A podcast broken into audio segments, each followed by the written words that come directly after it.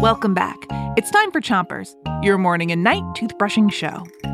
This week on Your Questions Week, Jasmine is asking our friends at Gimlet Media about your questions. But before we get into the questions, start brushing on the top of your mouth and brush the inside, outside, and chewing side of each tooth.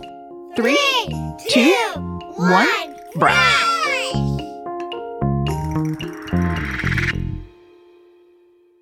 question is from Wilbur, and our friend Matt Shilts is here to answer it. Why do the lunch ladies have those net things on their heads? All right, Wilbur, I asked myself this question and I looked it up because I wanted to know the answer too. So, what I found was those net things, well, they're called hair nets. It's a good name, right? Switch to the other side of the top of your mouth and don't brush too hard. So, a lot of people whose job it is to make food have to wear hair nets. And it's not because they're a lady, it's because they have hair. For example, if I was working in a kitchen, I would have to wear one because I have long hair. Oh, I see. So anyone who has hair and works in a kitchen should wear one. But why? Because the hair on your head actually falls out. You lose up to 100 hairs off of your head every single day. what? Don't worry, they usually grow back. Whew. I was worried there. Switch to the bottom of your mouth. And give your tongue a brush too. So, what if someone's making your cherry pie and they're rolling out the dough and they're cutting up the butter and they're getting all the fruit ready and then they put it in the oven? All that time they're doing that work, their hair is falling off of their head.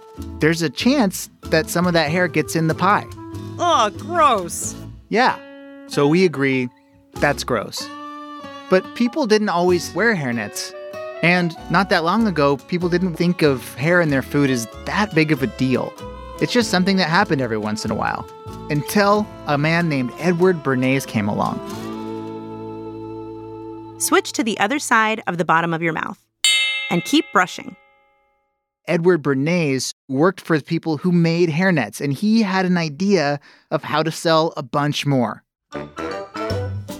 He went around the country to convince people that finding a hair on your food was about the grossest thing that could happen, and that the only way to stop it was hairnets. And they believed him. And they started selling more hairnets. Now, people in kitchens still wear hairnets, and you and I think that it's gross when we find a hair in our food. And all that's thanks to Edward Bernays. I don't know if we should thank him or not.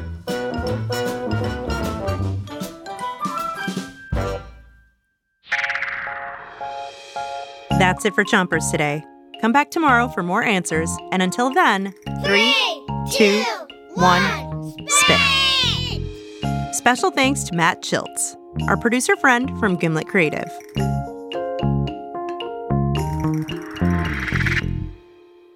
Chompers is a production of Gimlet Media.